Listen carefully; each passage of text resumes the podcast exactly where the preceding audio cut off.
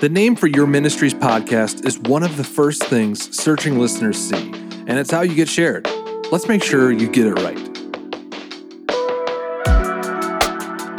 This is Podcasting Seeds, a ministry's guide to podcasting. Join the team at davidkalsow.com for regular updates. Today's topic how to name your podcast. The name of your podcast carries a lot of weight for the folks that say, I love what I heard, I gotta find this show.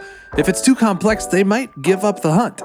And for the folks that say, I'm just browsing for a new show, will the title actually inspire the browser to listen? And if they do listen, will their expectations from your name match the content? Or will they love saying it out loud so much they just want to share it with all their friends? So, with all that in mind, coming up with the right name for your podcast can be challenging. Today, I'll offer some loose rules for naming your podcast and wrap it up with how to search to make sure you've got a unique name. Loose rules for naming your podcast. I say loose because podcasts are a creative work. Just because these rules play well with the search engines doesn't mean the sky will go dark if you break one. Just keep the listener experience in mind for both new ones and longtime fans. Rule number one keep it short. There's only so many characters a podcast app can squeeze into a phone screen without it scrolling for hours, and it's just easier to find. Number two, keep it fun and memorable. This serves two purposes to catch listeners' eye and actually click on you, and to make it easier for fans to share you, to find you, etc. Rule number three lean into the clout of your organization or people. If your ministry or church already has a community, lean into the clout of that name people searching for you will stumble across the podcast then. And if you have multiple shows, you can set them up under an Apple Podcast channel, which I wrote about, link in the show notes.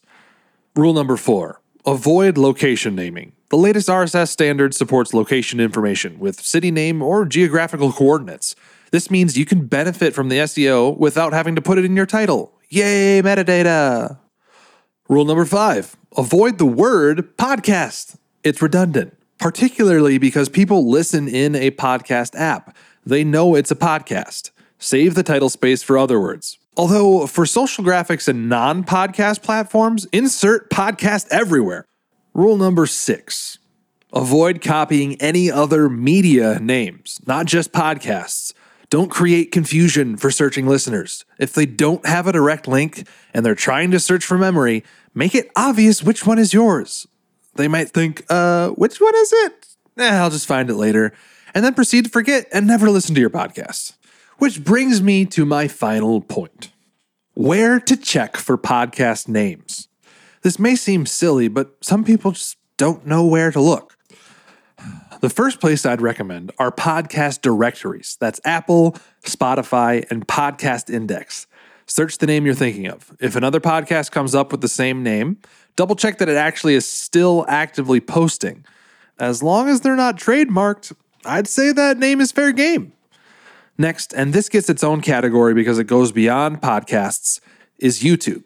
While YouTube is slowly morphing into a podcast directory, it's still a good place to search for other creators who might already have your desired name. Next, I'd check domain names, such as Namecheap, GoDaddy, anywhere else you can think of. I say this because if you ever want to make a website for your podcast, you should double check that that's available too. Even if you don't build the website, it might be a good idea to purchase the domain, lock it down until you're ready to go.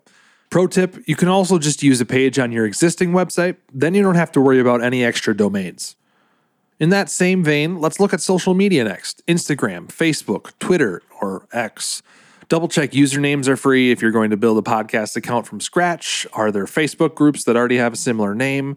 And don't overlook using your existing accounts, though. I'm a big proponent for that. The last place to look, and this one not many people do look, is the Trademark Association. I'll put the link to that in the show notes because it's way too long for me to read out loud.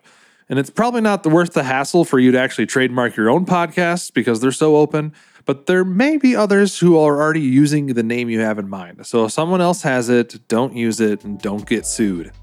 I hope that was helpful for you naming your podcast. Let me know what name you decided on for your podcast or what process you went through to figure out the name for your show. And if you'd like more coaching like this, plus episode ideas, podcast recs, and industry news actually relevant to you and your ministry, then sign up for the email version. Get all that weeks ahead of time and a private podcast feed. My goal is to help you make Christ known and disciple your community through podcasts. Sign up today and get my free guide to being a great podcast guest. Link in the notes. Thanks for listening. Stay rooted.